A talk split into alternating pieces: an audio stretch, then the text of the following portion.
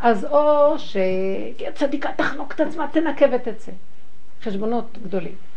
או שתגיד, כמו שאומרת, לא אקום, אני לא רוצה, אין לי כוח. לא.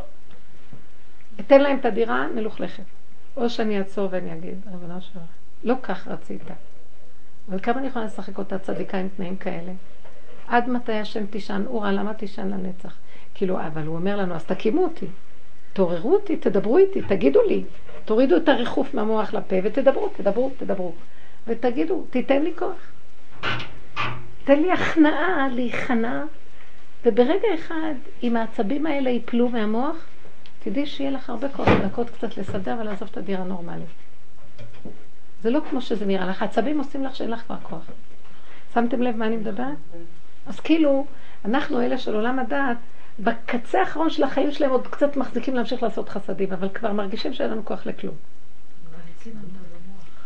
היינו, מה נעשה במקום הזה? לא, לא אנחנו כבר לא יכולים, המוח תוכן המים. מה נעשה במקום הזה? במקום הזה אנחנו צריכים לבוא למקום לבקש ממנו עוד משהו, אתה חייב להתגלות. אין לנו כבר כוח. אני לא רוצה לעמוד מול השני ואה, לא נעים, לא נעים, כן, אין חשבונות רבים, גאווה. אני כבר לא עושה חשבון לשני, אבל גם זה לא יפה להשאיר את זה ככה, כי אתה ציווית שזה... להנעים, כן, אז תנעים לי, אני אנעים, תנעים לנו, תחיה אותנו. זה תשובה בשביל מה שאת אומרת, העצבים האלה והכאבים שיש לך. כי משהו במוח מחזיק את זה, שזה את. תזרקי את זה לבור עולם, תדברי איתו, תדברי, תדברי. זה מה שאני לא עושה. כי אני יכולה להפוך כמו גולם, כן. אבל פתאום מגיע העצבים, אפילו אחרי כמה שעות, אני קוראת שזה מהלילה, כי יכולתי כאילו להיות גולם, אבל לא... לא הוצאתי את זה, אתה מבין? כאילו זה ביבע בפנים. זאת אומרת, ואז זה מתפרץ... אה, זהו. אה, זה קשה לתפוס את הנקודה שמדברים עליה היום. דעו לכם שאנחנו נכנסים למקום יותר עמוק כזה של לתת הכנעה. ככה זה. איך שזה. לא, לא, ולדבר אליו. ריבונו של עולם. אם יש מקום שאין לך מה לעשות, בוא נגיד שאת באמת חסרת אונים לחלוטין, ואת עוזבת את הדירה ככה, את לא יכולה. את לא יכולה לעמוד בזה, זהו. זה הכנעה שגם לפעמים הקדוש ברוך הוא מנסה, למשל, אחת כמוני, כל כך לא יכולה לסבול שמישהו יחשוב עליי שאני כזאת מלוכלכת, שאני אגיע, לא יודעת מה. הייתי בבית חולים עם סטרואידים, והייתי בורחת מבית חולים, זה היה בסוכות בחול המועד, כדי לבוא הביתה לסדר להם סעודות לחג, שהם לא יחשבו לרגע אחד שאימא לא יכולה לסדר להם איזה סעודה או משהו כזה, כי בישיבות בדרך כלל בת שמן. וראיתי שאני עוד מעט מתעלפת.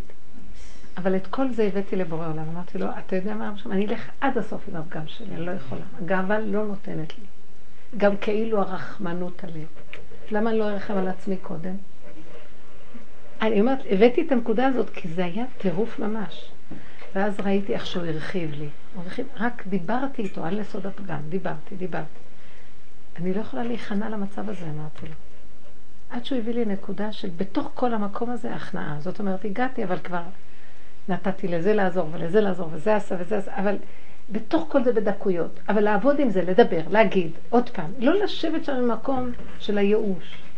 או ככה או ככה. זה הדואליות של המציאות של עץ הדת, וזה לא נקרא עבודה, הכנעה, להיכנע, לעבוד. אנחנו מתחלקים, חוזרים, מתחלקים, חוזרים עוד פעם ועוד פעם. אז עוד פעם, הכלל הוא כזה, אי אפשר לצאת מן הגלות הזאת בשום פנים ואופן עד שנעשה דבר אחד, שנצא מהדואליות של החיים. הדואליות של החיים היא לא נותנת לנו אפשרות להיכנע, כי אנחנו תמיד מצטדקים, מתרצים, מתווכחים, כועסים. תמיד אנחנו או במריבות עם הסובב. לא, בוא נגיד, אין לנו מה להגיד, לא מתווכחים, לא מתנצחים, לא מדברים, לא סותרים, לא אומרים, ככה המצב וזהו זה. יכולים לקבל את זה? נניח שאני לא יכולה, אז על זה תדברי עם בורא אבל תחי את המצב.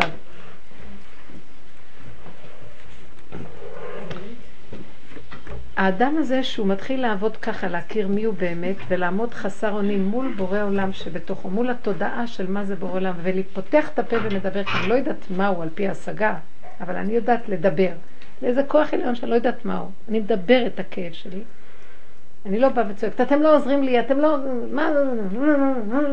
ככה. הגירוי תגובה של המצב הפרונטלי הזה בעולם. אלא אני לוקחת את זה ככה, שם מתחיל להיות כוח חדש שמתקיים. כל הזמן, ויש המון כאבים בחיים.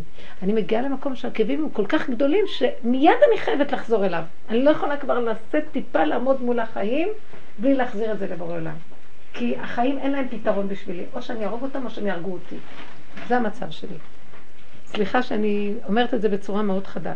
אז מרוב הפחד שיקרה אחד משני הצדדים, אני מיד מתכווצת וחוזרת אליו.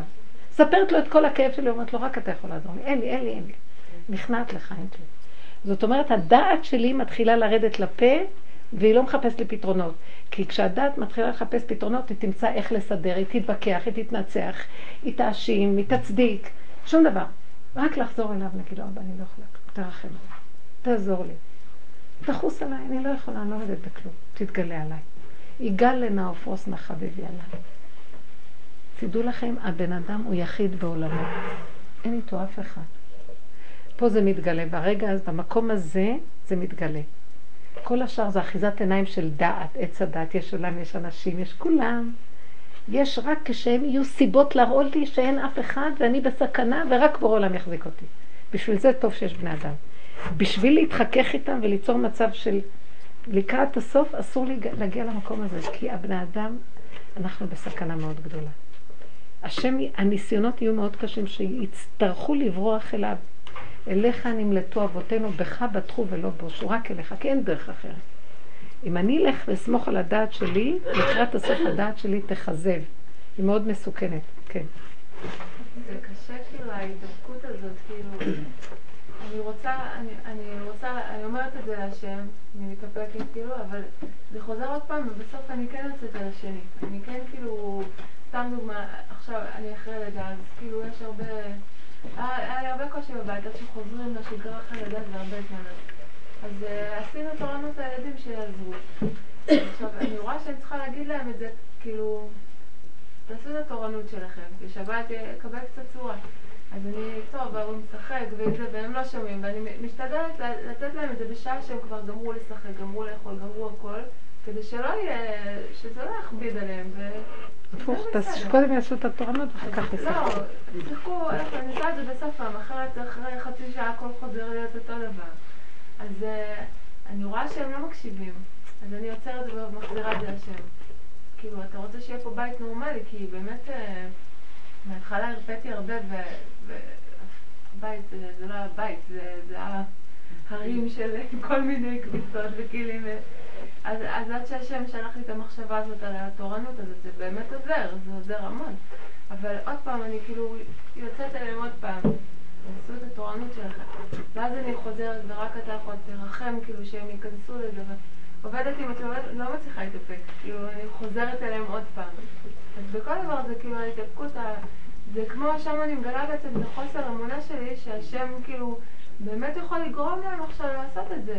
או לגרום שהבית יסתדר איכשהו, אני לא יודעת, באיזושהי צורה. כאילו, איפה לדעתכם המקום שהוא מתגלה וקורים דברים שלא על פי טבע? זה המקום שאנחנו מדברים עליו.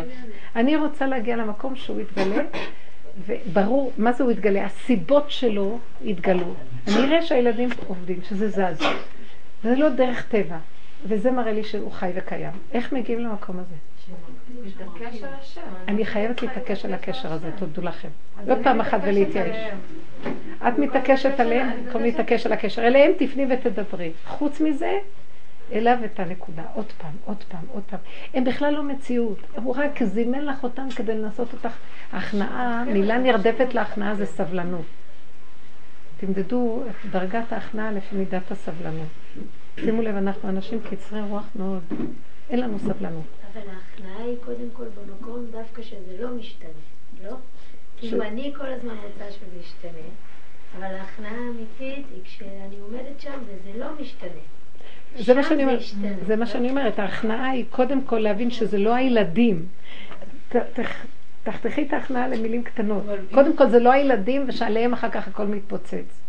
הכנעה שהם רק סיבה, ויש מישהו מאחורי שכל הזמן אבל אני מתעקשת שזה יהיה מסודר, או אני מוכנה להיכנע איתו שבינתיים זה לא מסודר. בסדר. שאני נכנעתי, אבל כבר... אין ברירה, אבל את שואפת כל פעם מחדש, כן שזה, הוא נטע בנו את המקום שאנחנו רוצים את המקום הזה של הסדר. אבל כביכול התורנות היא בעצם בדיוק הפוך מהכנעה. כי אם את בהכנעה, אז בכלל תוותרי על התורנות מלכתחילה, כאילו...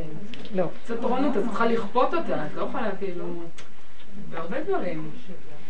אה, זה מאוד קשה לדבר פה בנקודה, כי כל רגע זה משתנה, זה לא תמיד נשאר אותו דבר. ההכנעה היא לנקודות, את חלקי את ההכנעה לנקודות. את לא נכנעת לילדים, או את כופה עליהם.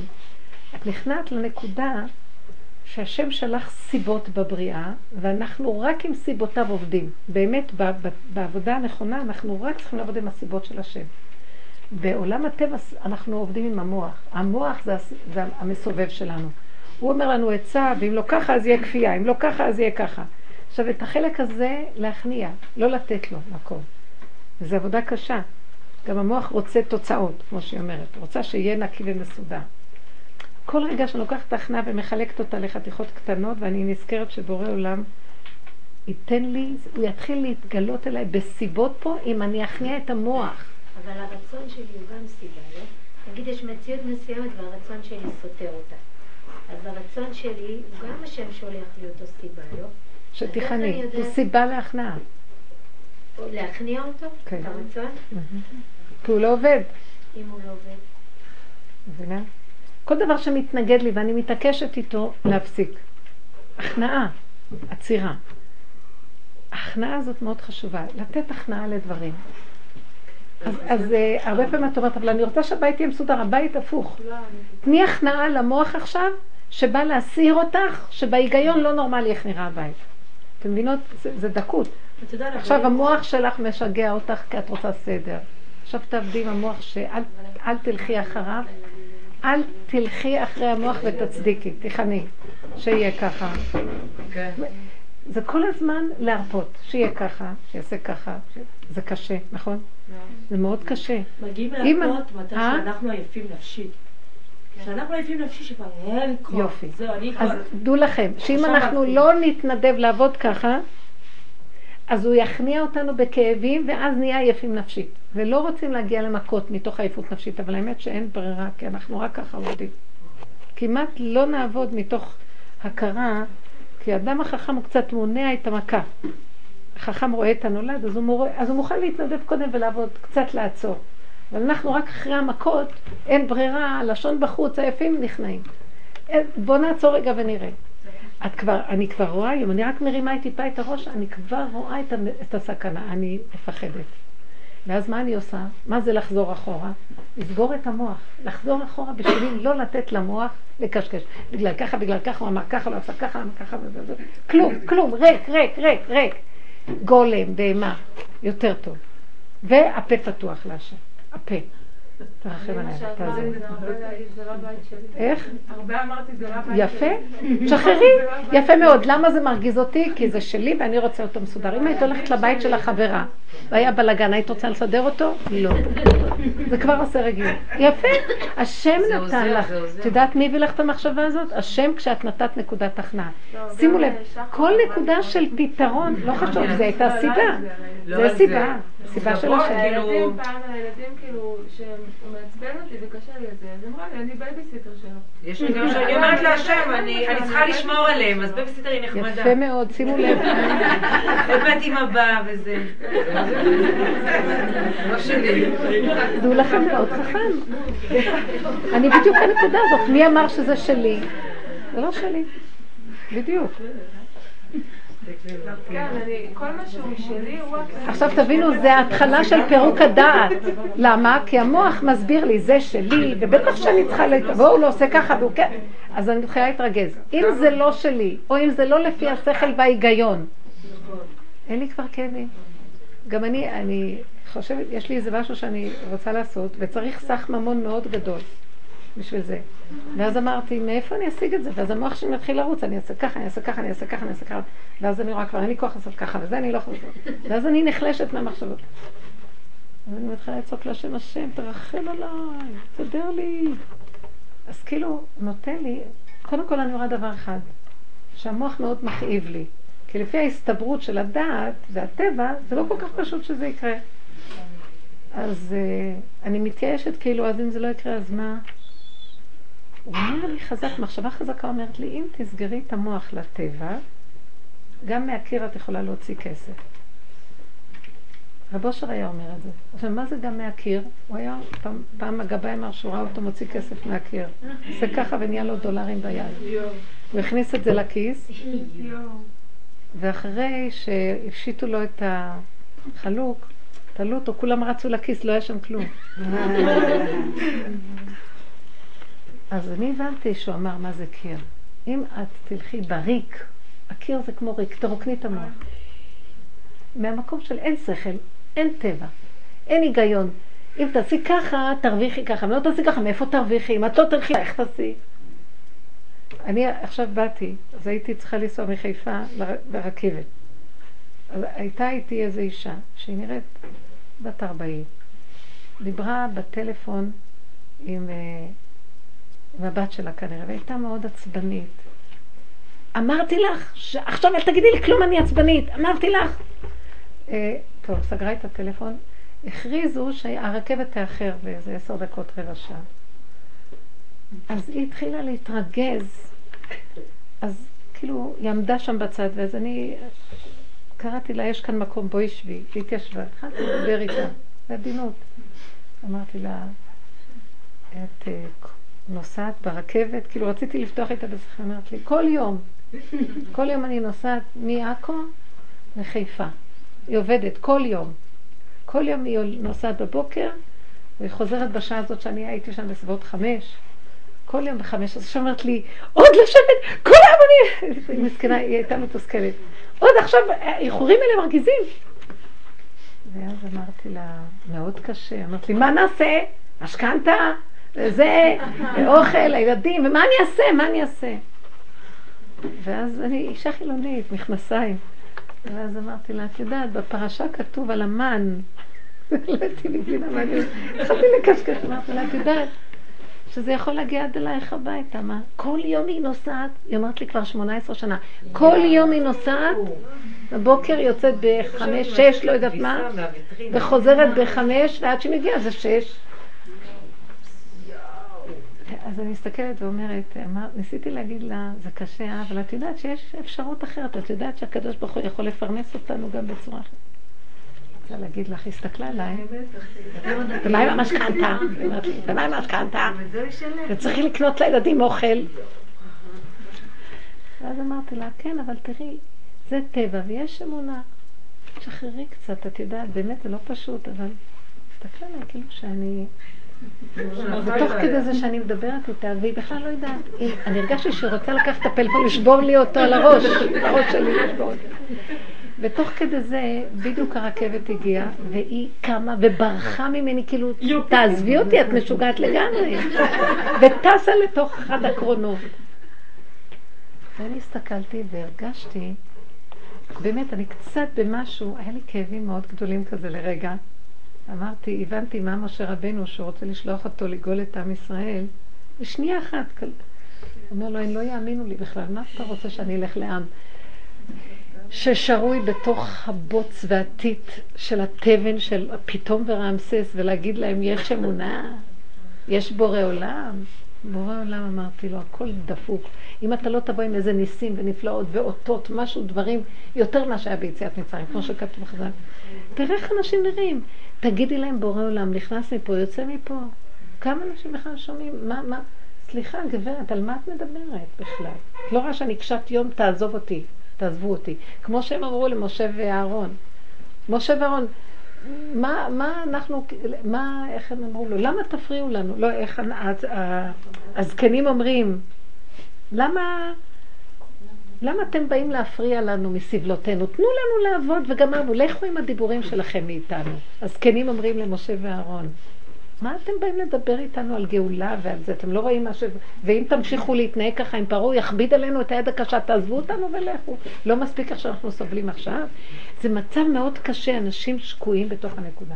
ולרגע אחד, וזה תהליך. אבל אם אנחנו נתעקש עם הנקודה, ולעם ישראל יש מקום אה, אחר, יש מקום של, למשל בנקודה הזאת, שהיא אמרה עכשיו. תראו איזה עצה טובה הוא שלח לה. למי הוא ישלח עצה טובה? הילדים לא שלי, אני רק שומרת עליהם. אז מה הוא אמר לי? מי אמר לך, במחשבה הוא אמר לי, מי אמר לך שאת צריכה עכשיו לחשוב חשבונות איך להשיג את הסכום הזה? אל תחשבי כלום, תשעני עליי, תרוקני את המוח לגמרי, רק ת, תדברי אליי, תדברי. הפה שלך יכול להגיד וזה יהיה. אבל בגלל שהמוח מטיל ספק, אז זה לא יהיה. כי המוח, את מדברת, והמוח, זאת אומרת, באמת, מה? ממתי הקיר נותן כסף?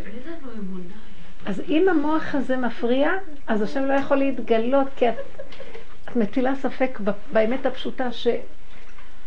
שאבן מקיר תזעק. הכל, הכל מדבר, הכל הקדוש ברוך הוא חי וקיים. אבל אנחנו לא יכולים כך, המוח מפריע כי הוא לא מאמין, המוח אין לו, אין לו את הכל, יש לו טבע. וזה מאוד קשה, נכון? אז עכשיו, לסגור אותו, לסגור אותו, לסגור אותו, לסגור אותו. זו עבודה מאוד קשה. וזה הטריקים, לסגור אותו. אז זה לא הגיוני, זאת אומרת, הם לא הילדים שלי, זה לא מוח, זה לא, זה לא היגיון. נכון, זה דברי שטות? טוב, בסדר, תמשיך עם הדברי שטות. סגור את המוח, הקיר יכול להוציא גם. השטות מאוד עוזרת לי. זה מאוד עוזר. אני יכולה לעשות מנהל... אני רוצה להגיד לכם, זה מה שנקרא פורים, שפורים עתיד להישאר, כי לא יהיה היגיון, כמו פורים, יהיה צחוקים, והכל יראה משחק אחד גדול, אין היגיון, אין שכל, אין כלום. פורים. כמו שתיינים, איך נראה שיכור, אין לו היגיון בכלל.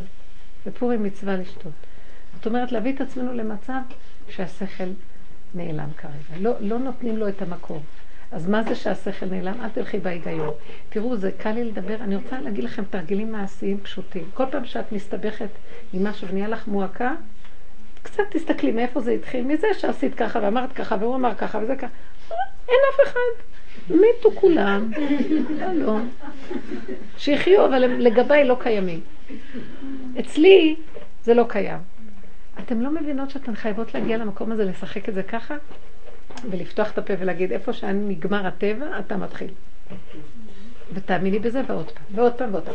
מה קורה? מה שהיא אמרה בהתחלה, אנחנו אומרים, אחרי רגע המוח הוא מאוד מתוחכם קם, מתחיל לבנות מגדל פורח באוויר של איזה הר של מחשבות. אז הוא חמקן ועוד פעם מרחף אותך, ואת אפילו לא שמה לב, המוח טוחן. את יודעת שכל הזמן יש איזה מחלקות שם בקומות העליונות שטוחנות, ואת אפילו לא יודעת? תתחילי לשים לב ותורידי את זה, תורידי את זה, תורידי את זה, תפתחי את הפה, תדברי, עד שתאמיני כמו פטי, כמו התם והחכם של רבי נחמן, תם, איש תם, שהכל יכול לקרות, למה לא? מי אמר שלא? מי אמר? אצל בורא עולם הכל יכול להיות. הוא ברא את החוק, הוא גם יכול לסדר אותו, שהוא רק רוצה. אם תאמיני לו, הכל יסתדר. זה כבר את ובורא עולם נשאר בעולם. אתן מבינות מה אני מדברת? אז מה מפריע לנו להגיע למקום הזה של ההכנעה? להכניע את המוח. למלכות שמיים, להכניע את המחשבה, להכניע את השכל, להכניע את ההיגיון. המילה היגיון זה הכי ממחיש את הדבר. אין היגיון. זה פשוט מדהים. המחשבה הייתה כל כך חזקה, מי אמר שככה את צריכה להשיג את זה? יכול להיות גם בצורת אחרת. השם מסובב סיבות, תאמיני. כן. אני רוצה לספר סיפור על איך באמת השם מסדר בדרך שלא הייתי חושבת. יש לנו, את יודעת שלי ולאבותי יש אז מוח בגדים, והתקשרה אליו לפני כמה ימים חברה, היא אומרת, תקשיבי, ליד הבית שלי יש איזה הר של שקים, מלא מלא בגדים, כאילו שקיות של בגדים, סגורות ככה, קשורות ליד הבית שלי. לקחתי שקית אחת, פתחתי, כאילו, נראה דברים מעולים. תגידי מה עכשיו לקחת. אז אמרתי לה, הוא לא יכול לבוא עכשיו, אז היא אמרה לי, אני אעשה לך השתדלות, אני הולכת רושמת על הכל פרטי כאילו, שאף אחד לא ייגע, שבוע עוד שעה ייקח את זה. טוב, אני קצת חששתי, אמרתי אולי זה שייך למישהו, לזה, אז uh, בעלי עבר לשם, היא התקשרה אחרי שעה, אז היא אומרת לי, אמרתי לה, תגידי, זה לא נראה לך שמישהו וזה? היא אומרת לי, לא, בהשגחה, פתחתי איזה שקית, כאילו השקית שהיא לקחה, היה של, אה, של השכנה שלי. אז uh, ביררתי איתה, אז היא סתם איזה... חולת בגדים כזאת, היא החליטה לעשות אה, סדר בבית, הוציאה את הכל. היא ראתה שיש שם תמונה של הילדים שלה, אז היא הלכה להחזיר לה, אז היא סיפרה לה שזה שלה, יופי, תבואו תיקחו. טוב, בעלי לקח את זה, ואנחנו מורידות, וזה באמת היה המון המון המון דברים מאוד מאוד טובים. אז עכשיו, ואני ואחותי מסתדרות ומסתכלות, ואנחנו, וואי, כאילו, מה השם שלך פה? איזה שפע, איזה יופי. עכשיו, החברה שהתקשרה אליי מתקשרת אליי, היא אומרת לי, קיבלת דברים טובים, השם יברך אותך, היית שליחה מאוד טובה. לקבל דברים טובים. אמרתי לה, תגידי, שמי זאת השכנה הזאתי? היא אומרת לי, את לא מכירה אותה. אמרתי לה, מי זאת? היא אומרת לי את השם, חברו פניי. זאת אישה שהייתה מגיעה אלינו לגמח, וקונה, והיא באמת חולת בגדים, והייתה קונה המון דברים, והיא הייתה חייבת לנו חוב מאוד גדול. מאוד. ועכשיו, שלושה ימים לפני זה אחותי ראתה אותה בעיר, וכל פעם שהייתה רואה אותנו, היא הייתה פשוט בורחת, כי אין לה לשלם. הייתה מתחמקת והולכת. אז אחותי ראתה אותה ואמרה לה, תקשיבי, אל, אל תרגישי לא נעים. תורידי את זה ממך, אל תרגישי לא נעים. אחרי כאילו. שהיא קיבלה את הסכין, לא? לא, לפני, זה היה שלושה ימים לפני. לא, אחותה. אל תרגישי לא נעים, מספיק, כאילו, אל תרגישי, ממש היא הייתה כאילו בלב מאוד שלם, שחררי, כאילו. אחרי שלושה ימים השם פשוט שלח לנו כמות כזאת של בגדים שזה... וממנה. אמרתי לה, וממנה, אמרתי לה, תלכי כאילו, תגידי לה שמחול, כאילו, לא, אין, מחול, אין החזירה. חום, כאילו.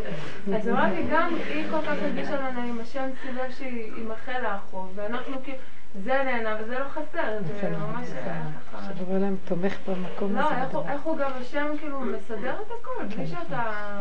זה גם אבל איפה, אבל. שמתם לב איפה הוא נמצא השם? בסמרטוטים. לא לא.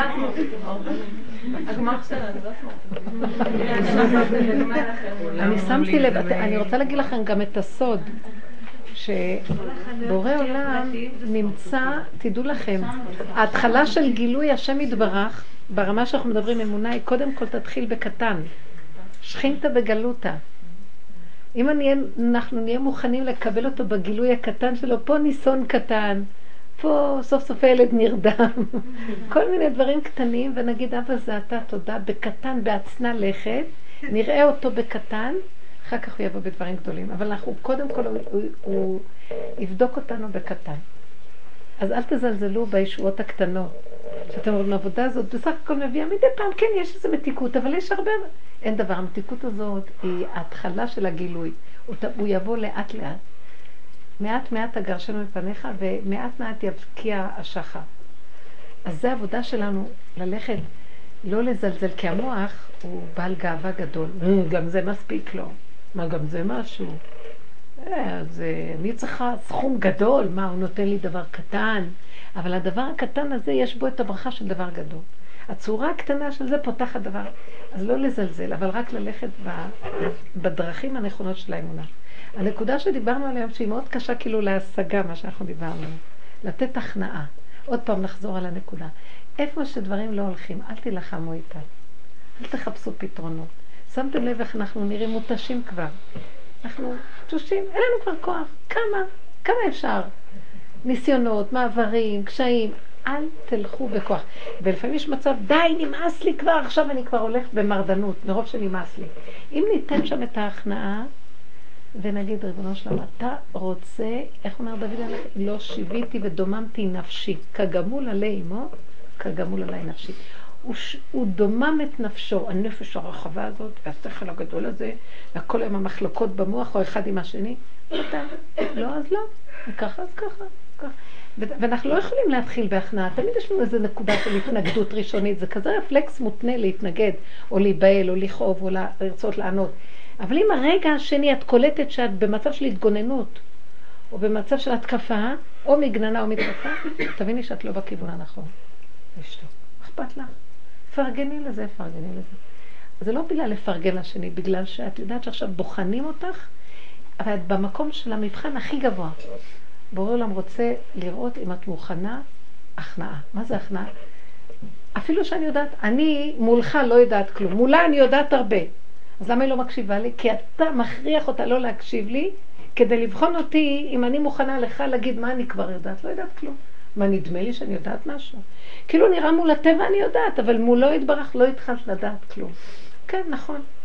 אני אמרתי לה לא לתת לך את הכבוד הראוי. למה? כי אני רוצה שתדעי שלא מגיע לך שום כבוד. שימו לב, אז אני נכנעת. כש, כשהוא רואה שהבן אדם נכנע, יש רחמנות על הבן אדם.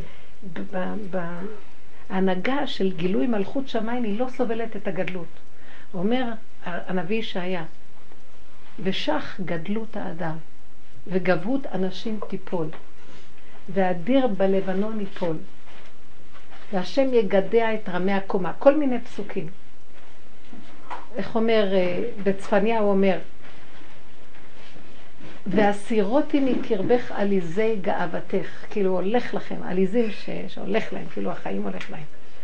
הקדוש ברוך הוא לא והשארתי בקרבך עם עני ודל וחסו בשם השם.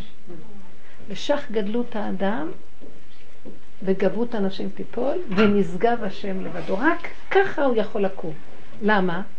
כי מול הגדלות של המוח, אין לקדוש ברוך הוא אפשרות לקום. כי גם, המוח יגיד, גם זה בורא עולם? זה ישועה קטנה. הגדלות והגאווה היא נוראית, שגם הקדוש ברוך הוא לא מספיק לו, לגאווה, לגאוותן. זה מה שעמלק, שהוא המן, עשה עץ חמישים אמה, הגובה המקסימלי, שזה נקרא מידת הבינה, המקום הכי גבוה, בטבע, יסוד הטבע, הכי גבוה. כאילו, גם זה משהו, כל השאר. אם לא פחות מזה, לא עושים כלום. בסוף תלו אותו בגובה שלו. זה הנקודה של להבין שזה הפך ההכנעה באופן מוחלט, הפך מלכות שמיים. מלכות שמיים נקראת לכי מעטי את עצמך. קטנות. ראיתי בני עלייה והם המועטים, שממעיטים את עצמם ומקטימים את עצמם, זה נקרא בני עלייה. אצלנו הכל הפוך. אצלם מי יתרברב ומי יגיד ומי יעמוד ומי יגיד.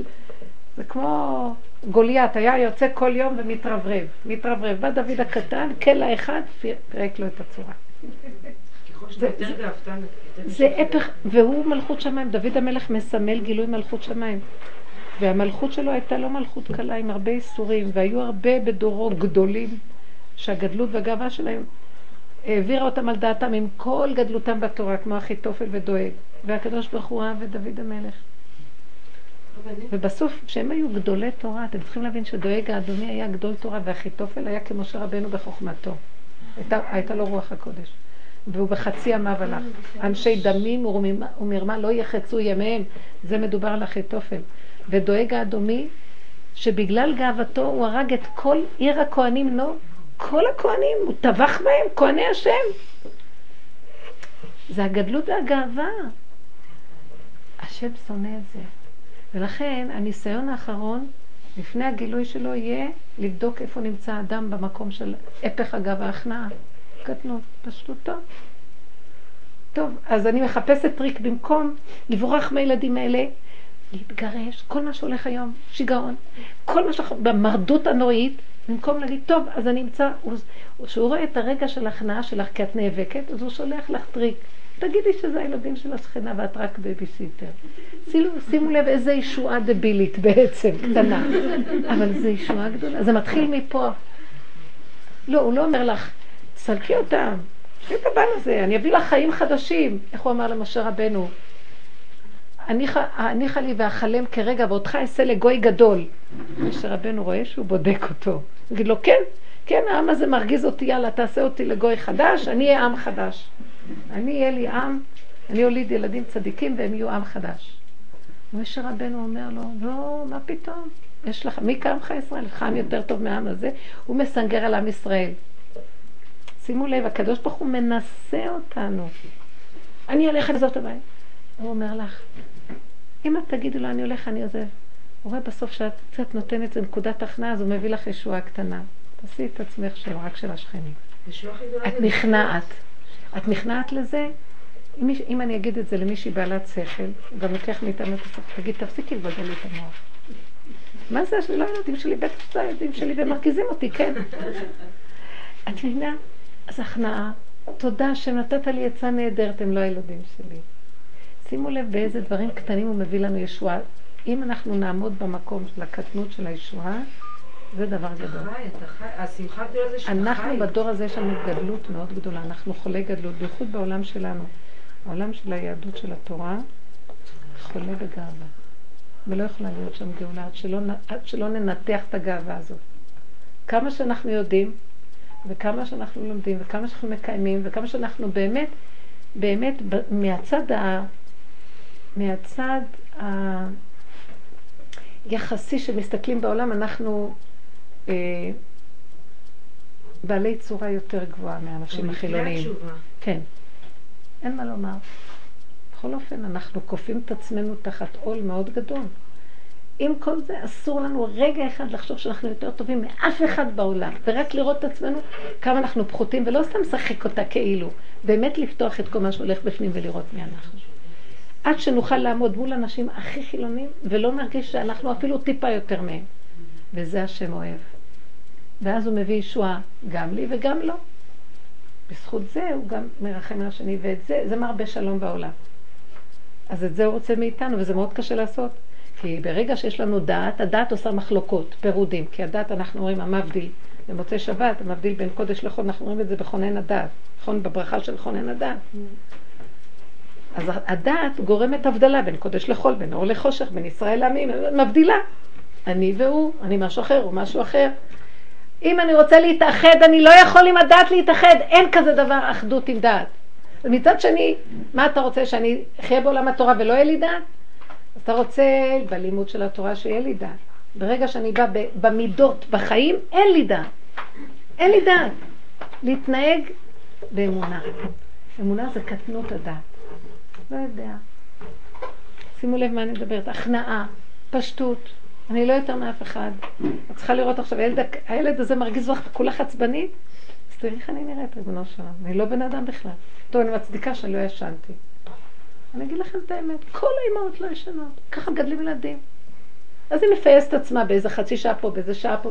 והשם נותן כוחות לא בטבע לאימהות, שלא טבע. אנחנו לא יכולים להצדיק שלא ככה ולא ככה ולא ככה, כי גם את זה שנתן בטבע שזה יהיה ככה. אבל העצבנות היום מאוד מאוד גדולה.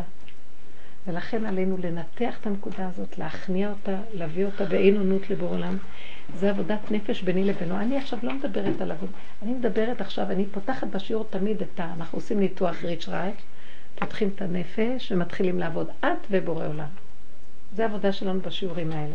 זה לא עבודה של טבע, אנחנו לא חומר, לומדים פרשיות, לומדים פירושים ופרשנות על הפרשה. אנחנו מדברים על עבודת הנפש במידות, בהתנהגות, שאני מגיעה לראות את המציאות שלי, איך אני יכול להתחבר ככה לבורא עולם, וממנו יהיו לי תוצאות חיים. עכשיו, חוץ מזה, אני יכול גם ללכת עם הדעת, אבל בקטן. הדעת מאוד מאוד מסוכנת לפתוח אותה בגדול. לכן רק תלמידי חכמים שיפתחו את הדעת וילמדו עם זה, כי צריכים את הדעת. בשביל נשים, אסור לנו כמעט להשתמש בדעת. אנחנו צריכים רק ללכת בעבודת הנפש עם אמונה ודיבור להשם, ומשם ירד עלינו אור של ממש רוח הקודש. כל האימהות עבדו מהאור הזה, בכלל לא עבדו מהדעת, כמו שהיום נשים עובדות עם שכל ולימוד והרבה דעת, כן? אז הם עבדו יותר עם הדיבור ועם ההתבוננות של החיים ועם המידות והתעסוקה מהמציאות של החיים, של החיים מסביב, מזה הם הגיעו לקשר וחיכוך עם בורא עולם. לא מזה שהם למדו ספרים וידעו הרבה. הסבתות שלנו היו ככה, דרך העשייה, דרך ה... הולכת למזוזה, אומרת לו, סבתא שלי, כל כמה דקות הייתה הולכת למזוזה, אומרת לו, תודה ריבון עולם, כאילו, כל כמה דקות, על האוכל, תודה, ולא יודע לכתוב. מספר הדת קשורה כזאת, פשוטה, לא... איזה מתיקון. היא לא רבה עם הסבא? בכלל לא. הוא היה צועק אלכוהוליסט. לא, והייתי אומרת לסבתא, לא ממש ברמה כזאת של פשטות.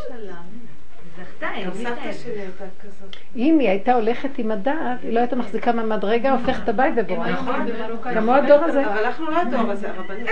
עכשיו, הדור הזה יש לו מעלה, בגלל הדעת יש לנו ככה קורבן לתת להשם. היא לא היא לא היה לה מה לתת תמורת... הכל היה בקטן, גם האמונה, הכל היה ברמה לא מאוד עמוקה. אנחנו במקום שאנחנו יכולות להגיע לדבקות כמו האימהות. אז העניין הזה של ההכנעה... אני לא מרוקאית, אבל הייתי חיה מרוקאים המון שנים, בגיל ילדות. הייתה אומרת, דמיון, הדמיון שלהם, תמיד. והייתה אומרת לו, בל תרבח. נהיית אהבל תרוויח.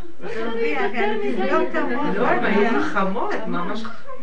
זה לא היו משוגעים, זה עשו את עצמם כאילו. כאילו, זה מה שאת אומרת. היא אומרת, מה שאת אומרת, בל תרבח. סגור את המוח, אל כאילו אתה יודע, וזה, אז תרוויח. איזה גאווה של ידענות יש היום, מאוד קשה לעשות את זה. אין בזה כלום. והמחשבות, ואנחנו מפרקים, ויותר מדי, תיזהרו מהמקום הזה לסגור ולעשות פשוט, לסגור ולעשות פשוט. אני זוכרת בחצר של רב אושר, לא היו היה פשוט, כמו בהמות התהלכו שם, אבל הייתה רוח הקודש. והייתה אחדות בין האנשים בצורה לא רגילה. כל מיני סוגים. את יכולה להגיד שתלמיד חכם מסתובב עם איזה עם הארץ, בדרך כלל יש איזו התנגדות בטבע של הדברים. אחדות. נשים וגברים. הלו, בדרך כלל בחצרות יש הפרדה. שם הוא לא, לא היה שום, הייתה הפרדת, הבורא עולם הפריד. אנשים נכנסו, גברים נכנסו, כחוט השערה ואף אחד לא... זה משהו היה מדהים, זה בורא עולם. זה לא המחיצות עשו את ההפרדה, זה בורא עולם התגלה כשכל אחד הלך כמו בהמה. אתם מבינים מה אני מדברת? בורא עולם הנהיג את החצר. למה אמרת עכשיו, אה, בדור הזה אנחנו הגענו לדרגה של אמהות? לא רואה את זה ככה. לא, נוכל להגיע למדרגה של אמהות בגלל שאם יש לנו כל כך הרבה דעת, ואת הדעת הזאת ככה הכנעה אנחנו נותנים לבורא. הם נתנו ככה, אנחנו ניתן ככה, כי יש לנו מה להכניע, כי יש לנו עומס של דעת מאוד גדולה. אז כגודל הקורבן, ככה גודל הישועה והאור שמקבלים. מביאים פר בן בקר, מביאים תור בן יונה, אני יודעת מה. הרבנית, על כן. הנקודה הזאת, כי הרגע של ההכנעה זה גם צריך לקבל את ה... צריך, לק... מקבל על... אני מקבלת שאני הולכת לסבל, זה סבל, זה לקבל על עצמי. הפוך, אם אני לא אכנה אני אסבול. בא המוח ואומר לי, אם תכני תסבלי. זה בדיוק הפוך, אם אני אכנס במוח אני אטרף. ואם אני אתן נקודת הכנעה, הכנעה היא רק לרגע להיפרד מהמוח שמראה לי כאילו אני אסבול אם אני לא אקבל מה שאני רוצה, זה רק הדמיה. רגע שני, את במתיקות. ואילו אם תלכי להתנגד להכנעה ותגידי לא, מה אני אסבול? אחר כך את נכנסת במקום של סבל, ויכוחים וכעס. אבל אם היית במציאות שכן, אה, שלא, שקיבלת ושתקת ו... ועדיין המציאות המשיכה והמשיכה. לא, אנחנו, שבת מה אמרה, זה לא שאנחנו מחפשים את התוצאה. אנחנו מחפשים את השקט הנפשי. את לא סובלת במציאות הזאת. המוח שלך אומר לך שאת סובלת במציאות הזאת. יש משהו בהיגיון ששכנע אותך בגלל הנתון והזה והזה, כשאין לך אותו, אז את במצוקה. האמת שאנחנו צריכים להגיע למקום של חיים שאינם תלויים בכלום. כי אם אני, החיים יהיו לי טובים אם אני אשיג את זה, ואם לא, אז אני במצוקה, אין רגע שלא יהיה במצוקה. כי כל רגע, ייתנו לך את זה, יבוא משהו אחר שחסר, ייתנו לך את זה, יבוא חיסרון כזה. העבודה שלנו לשחרר את הכאבים שבאים לי מהדמיון, שאם יהיה לי את הדבר הזה, יהיה לי רווחה, ואם לא, יש לי מצוקה. זה דמיון. כי עובדה, ייתנו לי את זה, מחר יבוא דבר אחר, כל רגע בא משהו אחר. זה הפרינציפ שהמוח מציק לי כל הזמן. הוא אף פעם לא, אין אדם מת וחצי תאוותו בידו. זה המקום. צריך קצת חומר דלת. אי אפשר, האגו צריך משהו. את צריכה משהו, משהו הזה קיים. עצם זה שאת נושמת זה משהו, מה את רוצה? שגם זה וגם זה וגם זה וגם זה. נכון שנכון, אנחנו נושמים ויש תנאים לנשימה. אז אני אומרת עכשיו, ריבונו שלם, אם אתה רוצה, תיתן לי. ואם אתה מתנגד ולא, אז אני פונה אליך, במקום בכוח להכריח לקבל. או, טוב, אני לא קיבלתי, אבל מחכה מתי זה יגיע. אז אני גם, זו תוחלת ממושכה. אני עדיין בתהליך של המוח. לשחרר את, ה, את הפסיכולוגיה הזאת של המוח, ולהביא למצוב של הכנעה. אני לא רוצה להקשיב למה שהמוח אומר לי. אני אגיד לכם, תעשו כלל, תרצו לחיות חיים שקטים וטובים, בניגוד לשום דבר. אחר כך תראו שגם הישועה תבוא. אני חושבת שמה שעשינו בעבר, עכשיו זה עולה לי מחיר, יש פה בדור האחרון הרבה שהיו במסיבות ולקחו כל מיני דברים לגוף שלהם. לא, זה... זה הגדיל, לא, אני אומרת לך, זה, עשה, זה עושה הרבה דמיון. זה רק דמיון. זה רק דמיון, הרי שאתה בתוך מצב של סם, אתה רק בדמיון. אין בזה שום דבר, אה, אי אפשר להסביר כמה דמיון זה. אז הרבה פעמים נראה לי, גם כשהיינו... מאוד, כי אחרי זה אתה בשבירה וריסוק מטורף, שהסם עובר, אתה לא, ב... אתה לא מדברת על המקום הזה. לא, לא, אני לא מדברת לא, על אבל זה. רוב הבני אדם גם בלי... הסם, היום הדור הזה, הסם זה הדמיון של הדעת, זה לא, הסם לא, שלנו. אבל בתור אישה... הוא מזריק לנו כל הזמן, לא אבל צריך אני רואה להסתכל שיש על לי זה. תאומות בנות שלוש. אז את רואה שהבת היא צריכה דברים. וואי, איזה שמלה מהממת, וואי, איזה סיכה, או איזה שרשרת. האישה, היא צריכה איזה חומר דלק, אנחנו לא יכולה עכשיו פתאום להתחיל... אה, בסדר, תבקשי מהקדוש ברוך הוא. יש גם משהו בנפש, שימו לב, כתוב בגמרא, שעתיד העני, אחרי 120 ידונו אותו למה הוא היה עני. כי הוא סוגר לעצמו, על ידי המסכנות של המוח שלו וצורת החשיבה, הוא סוגר את השפע שלו. יש אחד שנולד בטבע מזל שפע, ואחד שלא. אבל יש לו אפשרות לפתוח את זה עם בורא עולם באמונה. הוא עוד יותר במעלה אם הוא יממש אותה ולא מממש אותה, אז דנים אותו, למה אתה לא, מממש, לא מימשת את האפשרות? אם לא ככה, אז תלך אתה... ההפך, סוגרים ככה כדי שתפתח ככה. אנחנו נכנסים למצוקות מהמסכנות. יש לנו מסכנות בנפש, ולהיזהר מהמסכנות הזאת. אז להכיר אותה, להכיר, להכיר את התנועות של הנפש ולדבר עם בורא עולם, אבל לא להיכנע ולהיות במסכנות, או ללכת בפתרונות והתנגדויות, להכיר ולדבר, להכיר ולדבר, ולהיכנע לנקודה, והכל זה הקשר שלנו עם בורא עולם, הכנעה. כשהבן אדם נכנס למדרגה הזאת של התבוננות עצמית, והוא רואה רק את עצמו כל הזמן בתוך המהלך הזה, מכניע את המוח למקום של אמונה, מתחיל לזרום אור מאוד גדול בפנים, שלא מחסיר ממנו דבר. והכל ברמה של מתיקות, בכבוד. לא מדברים, אף אחד לא צריך להיות מיליונר, הוא צריך להיות, לקבל את מה שהוא צריך הרגע בכבוד, ועוד רגע בכבוד, ועוד רגע בכבוד. לא שחייב להיות בבנקים ובבורסות. זה חיים טובים.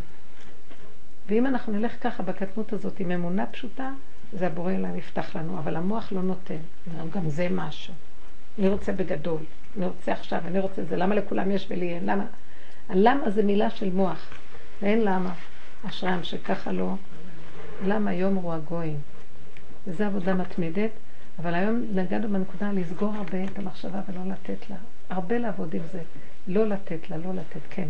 אני רוצה לשאול, יש לי... קרה לי כאילו לאחרונה כמה ניסיונות עם זה, עם חוצפה, שהילדים מתחצפים. אז כאילו מהנקודת עבודה שלך, את אומרת להתעלם מזה, כי אני, כל פעם שנכנסתי איתם, ראיתי שאני נכנסת לפלונטר, כאילו, זה לא, אני לא פותרת את הבעיה, אני רק מחמירה אותה, כי... כאילו הם, הם, אני כועסת עליהם עוד יותר, ואז הם עוד יותר מתחצפים, וזה רק נכנס... תסתכלי על עצמך, שאיך את, למה את כועסת? אבל כאילו להתעלם, להתעלם. כי זה ממש קשה לי, את כאילו, לא מה, צריכה- להתעלם את- זה כאילו דבר לא שוב חינוכי. פעם, זה כמו הנקודה שאמר. למה שאני... למה שאני לא אסתכל על עצמי ואני אפרגן להם? מבינה? גם היא אומרת, אני צריכה לעשות לעצמי לקנות לי בגד. אני צריכה להסתכל על עצמי, למה אני מתרגזת עליהם? הבנת? למה אני מפרגנת להם את העצבים האלה? שימו לב כאילו- מה קורה לנו, אנחנו מתאבדות על הילדים, מתווכחים איתם, רבים איתם, נעשים שויטים, הילדים גורמים לנו שטותים. למה? את לא בן אדם? את לא בן אדם? תתעלמי אה, ולכי, תוותרי. כאילו איך שמתחילים להתחצף, טוב, בסדר. לא, זה לא, זה לא להגיד טוב. בסדר, זה לא טוב בסדר, זה טוב בסדר עם נקודה של עבודה פנימית. זה לא שאני עכשיו עוזבת אותם והולכת בהפקרות. אני עוזבת אותם ומתחילה לעבוד עם עצמי, ריבונו של עולם. תראה איך אני אחוזה בהם ורוצה את הישועה דרכם, ואתה דווקא מקשה את ליבם שלא יהיה. למה אתה מקשה את ליבם? כי אתה רוצה אותי בתשובה אליך. שאני אדבר איתך, שאני אחיה איתך, שאני לא אתן למוח. הילדים חייבים, הם צריכים. לא, אבל ה- ה- הדיבור הזה, אני כאילו, איך אני מסתכלת על הדיבור שלהם, שהם מתחצפים. כן, הדיבור, לא זה שהם עושים או לא עושים או משהו כזה. תהיה עייפה, תהיה. עייפה, תהיה עייפה. תהיו עייפים, אל תראו לילדים, לפעמים תעשו את אבל עצמכם? שלא שמעתם. אבל לפעמים כשהילדים יענו ותסתכלו, תסתכלו עליהם ולכו. שלפעמים ואת עושה את הכאבים. תיתנו לבורא עולם, השם ייכנס בליבם ו- והם יתביישו, באופן לא אבל בטבע. לפעמים, את יודעת, לפעמים, זה הקטע, שלפעמים מתחצפים קצת, ואני אומרת, אני אלימה. לא, את לא מעלימה, את כאילו לא מעלימה. נכון, את לא מעלימה נכון. אומרת, לא, אני מפקירה אותם, זה לא בסדר, עכשיו אני אחנך אותם. כי כן. כשאת מעלימה עין, את צריכה כן. להעלים בחוץ עין, ובפנים להתחיל להיות הכאב של השכינה. צער שלך, שאת שומעת אותם, זה צער גלות השכינה, זה השם בכאבים, מה הבנים שלו עושים לו. הוא נותן להם הכל ומחזירים לו. כל מה שכואב לנו זה הצער של השכינה בתוכנו. עכשיו שבי בפנים ותחווי את הצער הזה, ותעלי את זה אליו הבא. אתה עושה לי שאני הרי רגע אחד, אחד אתה מרגיש מה שהבנים שלך עושים לך. רק אתה יכול לרחם. רגע אחד את איתו, השוכן איתם בתוך טומאותם, בכל צרתם לא צר, אז בכל צרתו לא לנו צר.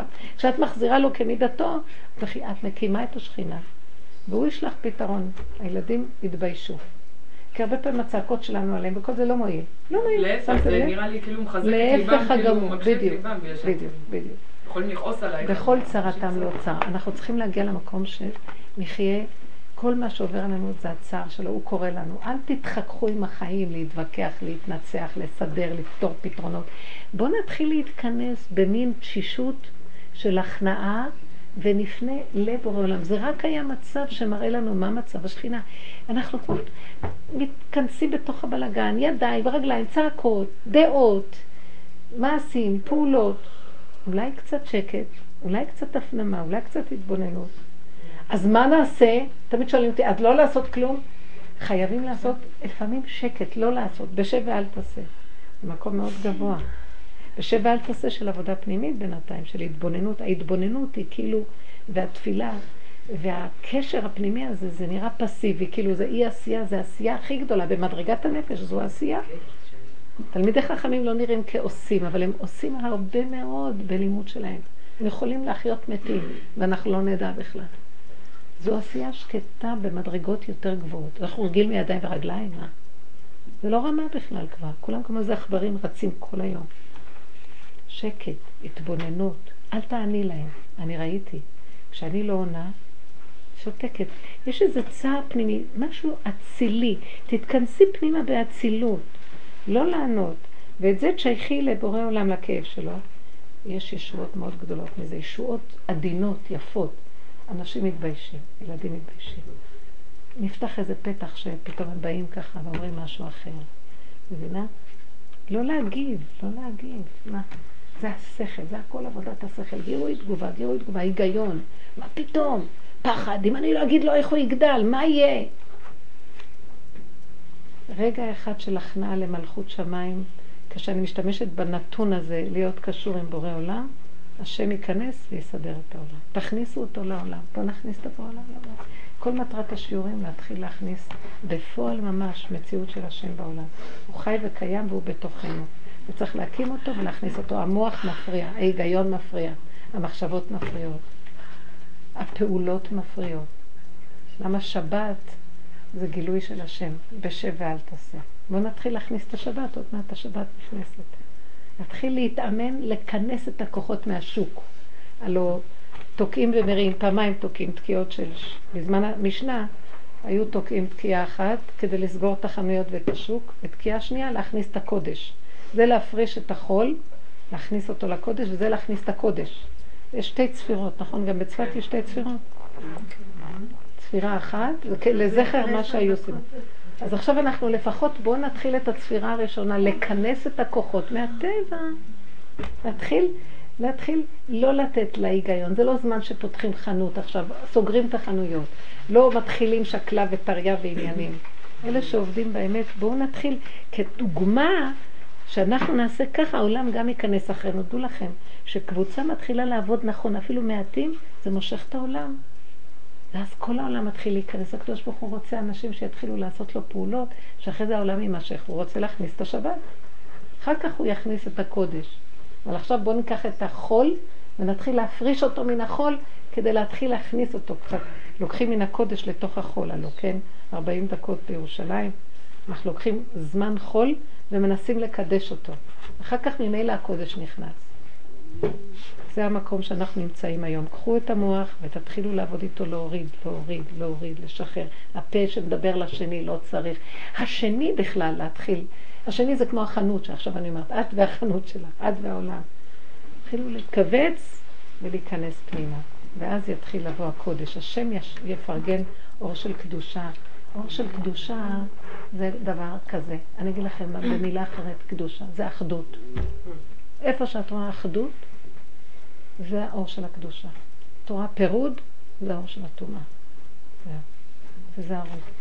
במיוחד במידות. רק תלמידי חכמים אמיתיים יכולים להיכנס במוח ולעבוד איתו נכון, עם הכללים של התורה. כי הם יודעים גם שם להישאר באחדות. אני זוכרת שהייתה לי, אנחנו גרנו באיזו שכונה שמול הבית שלי הייתה ישיבה, בית התלמוד. אז אני הייתי שומעת את הבחורים אה, בלימוד שלהם. השניים לומדים סוגיה, אני הייתי שומעת. אם, איך הוא אמר לך? אם לא נולדת יותר טוב, למה נולדת בכלל? אתה בכלל לא מבין מה שאתה מדבר. והם ממש מתנצחים בצעקות על הסוגיה. למה אתה נושם? חבל על זה שבכלל אתה נושם. אני לא יודעת, אני לא יודעת אפילו איזה מילים. וצועקים וצורכים אחד על השני כדי שההוא מביא לו את הסברה הזאת ואומר לו, איזה שטויות אתה מדבר בכלל. והייתי שומעת אותם מתווכחים. ומי שעומד מבחוץ חושב עוד רגע, הולכים מכות, מזמינים משטרות. ואחרי זה שקט ומתנגנים, אה, אביי, אמר רב. ואז את אומרת, עכשיו הם שותקים, כי הם כנראה מחשבים דרך אחרת להציג את הנקודה. פתאום אחד אומר, והוא עוד פעם מתקיף אותו, רק הם יכולים לחלוק, כי הם חולקים לשם שמיים, הם חולקים נכון. אנחנו לא יכולים. מישהו יגיד, אני אגיד לו דעה, והוא יגיד לי ככה? מה? אתם מבינים? אני אומרת, אנחנו צריכות להיזהר מזה. השם יזכה לנו שניכנס בקטנות של ההכנעה והפה פתוח להשם ישועות. ולא לתת למוח הזה, זה צריך לעבוד חזק. לא להאמין לו, לא להאמין לו, לסגור, לסגור, לסגור, אבל תבטיחו לי, חזק. אל תגידי, לא, רק אני קצת אקשיב לו, זה די הגיוני מה הוא אומר, שמה הקבורה של השונא שלך.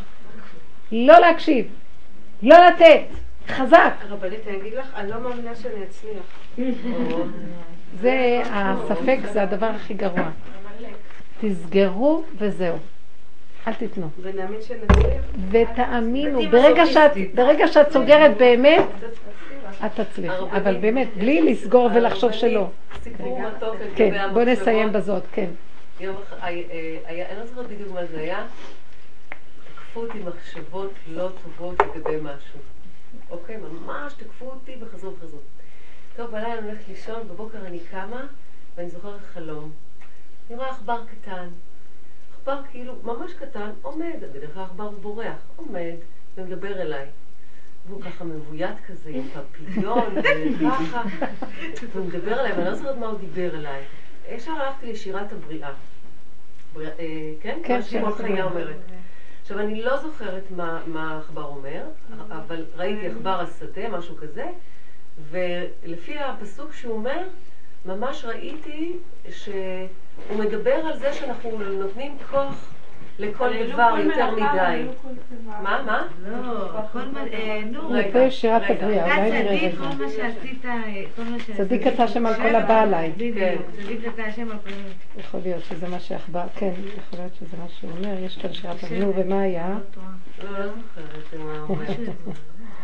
כן.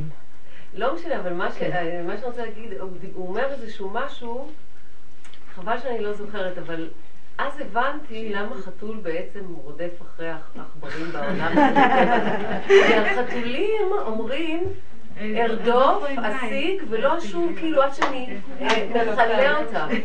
ואז הבנתי מה השם אומר, זאת אומרת, יש פה מלחמה מאוד מאוד חד משמעית עם המחשבות האלה שחוזרות.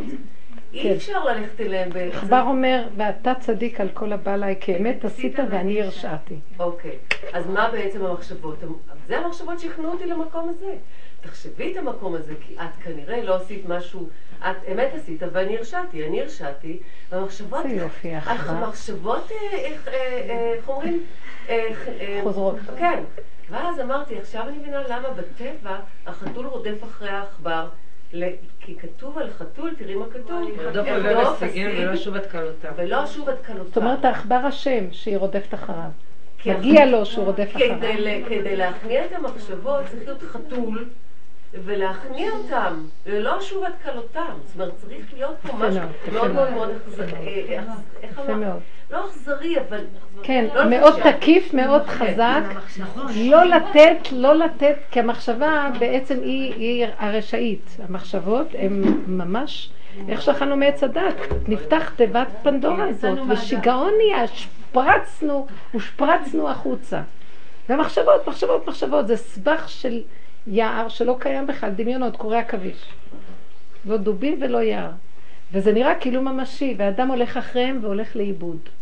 ככה וככה, והוא אמר לי, ולא אמר לי, אני כמה פעמים ראיתי שזה כזה דמיון השם נראה לי, שנראה לי זה נורא ממשי, המחשבה, ואחר כך ברגע אחד ראיתי, זה סתם דמיון, זה כלום, זה סתם דמיון, וזה היה מדהים. לא להאמין למחשבות.